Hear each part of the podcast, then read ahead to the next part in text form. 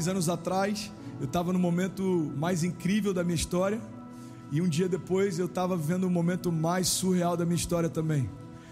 Em um momento eu estou pregando para quase duas mil pessoas sobre fé e um Deus que faz milagres. No dia seguinte eu estou usando fralda, estou entubado e tenho um catéter na jugular. E é nesses momentos que a gente precisa entender que ou a gente tem uma firme convicção a respeito de quem Deus é, ou a gente só tem uma ideia a respeito do que Deus pode. A grande verdade é que as crises, elas não mudam o nosso caráter, elas revelam o nosso yes. caráter. As crises nem sempre elas afetam a nossa profundidade em fé, mas elas sempre vão revelar onde está a nossa fé. Então eu acho que o que a gente está vivendo é um momento único, talvez, na nossa história, para a gente poder reavaliar. Deus, eu, eu, eu percebi, eu preciso mais, eu preciso mais da tua palavra, eu preciso mais da tua presença, eu preciso me encher mais de esperança, eu preciso me encher mais de convicção, eu preciso me encher, me encher mais, Pai, daquilo que o Senhor tem prometido para mim, eu preciso mais das tuas promessas, sabe? A Bíblia diz que Jesus, antes de começar o seu ministério, o próprio Espírito leva ele para o deserto. Cara, Jesus ele dá uma aula daquilo que a gente precisa fazer. A gente começou um propósito de 21 dias de jejum e algumas pessoas perguntam: ah, por que, que é preciso jejuar? A nossa resposta é uma só: Jesus jejuou. Jesus é o nosso modelo, irmão, e a gente vai fazer tudo aquilo que ele fez, porque a gente quer viver todas as promessas que ele tem para nós. Você está comigo? Amém? Sabe o que é interessante? Antes de Jesus começar o ministério, ele, ele é batizado. João Batista diz: Olha, eu não mereço sequer desatar as sandálias dos seus pés. Mas Jesus diz: não, é necessário. Você pode repetir isso comigo? Diga: é necessário. Jesus está ensinando algo para a gente. Todos os princípios, eles precisam se cumprir para que as promessas se cumpram. Guarda isso no teu coração. Todo princípio divino libera uma promessa todo princípio divino libera uma promessa. Então o que a gente precisa entender é que quando Jesus ele está sendo batizado, ele está dizendo não é necessário que eu seja batizado. Jesus então é batizado e os céus se abrem. E deixa eu trazer uma boa notícia para você: existe um relato de que os céus se abriram, mas não existe nenhuma outra passagem que diz que os céus se fecharam. Então nós cremos os céus permanecem Aleluia. abertos sobre nós. Aleluia. Os céus permanecem abertos sobre nós. Outro detalhe é que ah, o Espírito de Deus vem como uma pomba e repousa sobre Jesus. Eu não sei se você já viu uma pomba numa praça. Eu não sei se você, quando era criança ou talvez até adulto, eu já fiz isso adulto, ok? Ah, já correu atrás de pombas quando tem numa praça e todas elas, elas saem correndo. É um animal que ele é muito ah, assustado. Então ali é quase como se fosse uma representação de uma dinâmica que muda. Presta atenção nisso. Até a redenção o Espírito vinha sobre homens, sobre sacerdotes, como algo pontual específico para que fizessem algo. Mas a partir da redenção, o Espírito não te enche mais para algo, o Espírito enche você e ele permanece em você.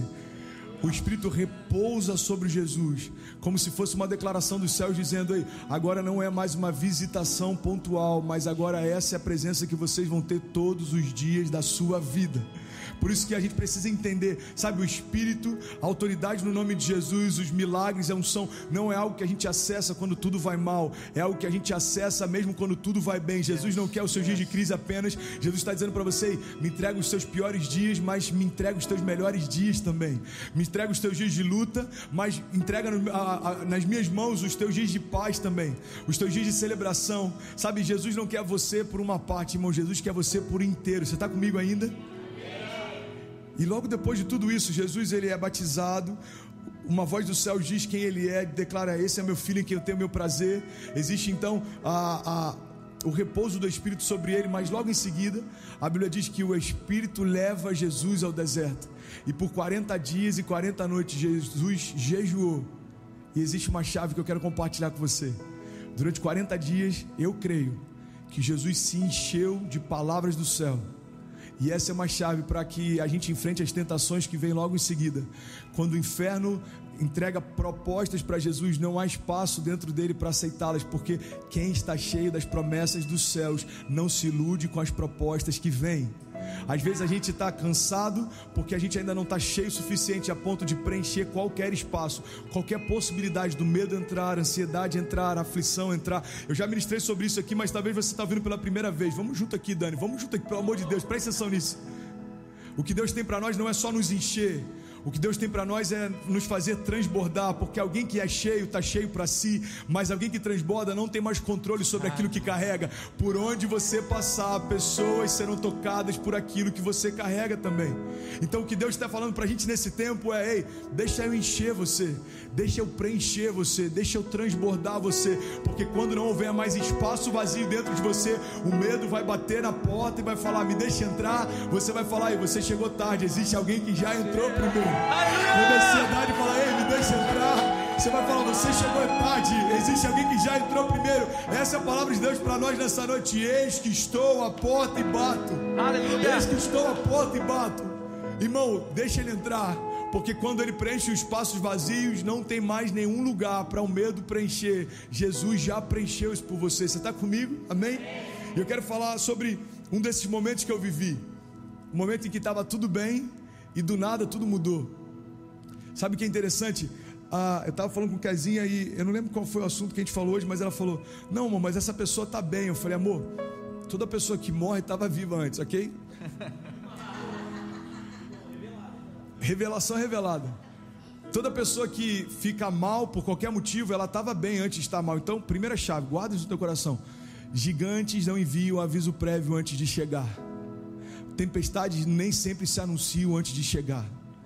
A chave que Deus está liberando para nós em relação a confiar nele é: não importa se chegaram sem avisar ou não, a questão é quando as luzes se apagam, quando o mar cessa, quando os, versos, quando os ventos se acalmam, o que sobra depois da tempestade.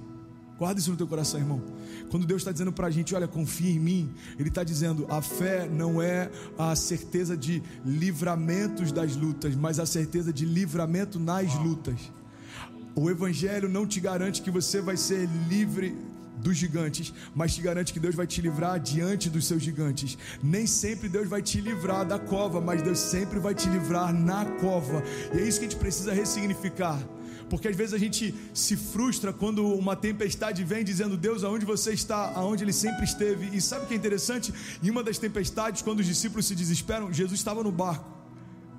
E às vezes a gente está reclamando com Deus porque a gente está passando por algumas coisas que o próprio Deus passou também quando estava aqui. Ei, Jesus estava no mesmo barco, enfrentando a mesma tempestade, e ainda assim ele descansava. Ainda assim ele conseguia dormir. As ondas eram altas, os ventos eram fortes, mas Jesus descansava. Eu já falei isso milhares de vezes, mas talvez você nunca tenha me ouvido pregar, ou você não é membro da nossa igreja e está me ouvindo pela primeira vez. Guarda isso no teu coração. Jesus ele está ensinando algo poderoso no meio daquela tempestade.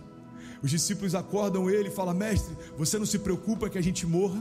Mestre, você não está preocupado? Olha o tamanho do, dos, dos ventos, olha o tamanho das ondas, olha a força que eles estão vindo. Sabe, Jesus ele tinha plena convicção de que nada aconteceria no meio daquela tempestade. Porque Jesus tinha plena convicção de como seria o final da história dele antes da redenção. Presta atenção nisso. Jesus sabia que a cruz aguardava por ele. Então, quando a tempestade se levanta, eu creio que dentro de si Jesus está dizendo: Meu pai não disse que eu vou morrer afogado, então aqui não é o final da minha história. Guarda isso, irmão. Existe uma cruz me esperando. Pastor, eu não entendi como isso se aplica na minha história. Eu vou te explicar. Quem sabe o propósito pelo qual foi gerado e as promessas que Deus tem para si no futuro, não se preocupa com aquilo que se levanta no presente. Porque se aquilo que os meus olhos veem não parece com a imagem que meu pai me deu, então não é o final da minha história.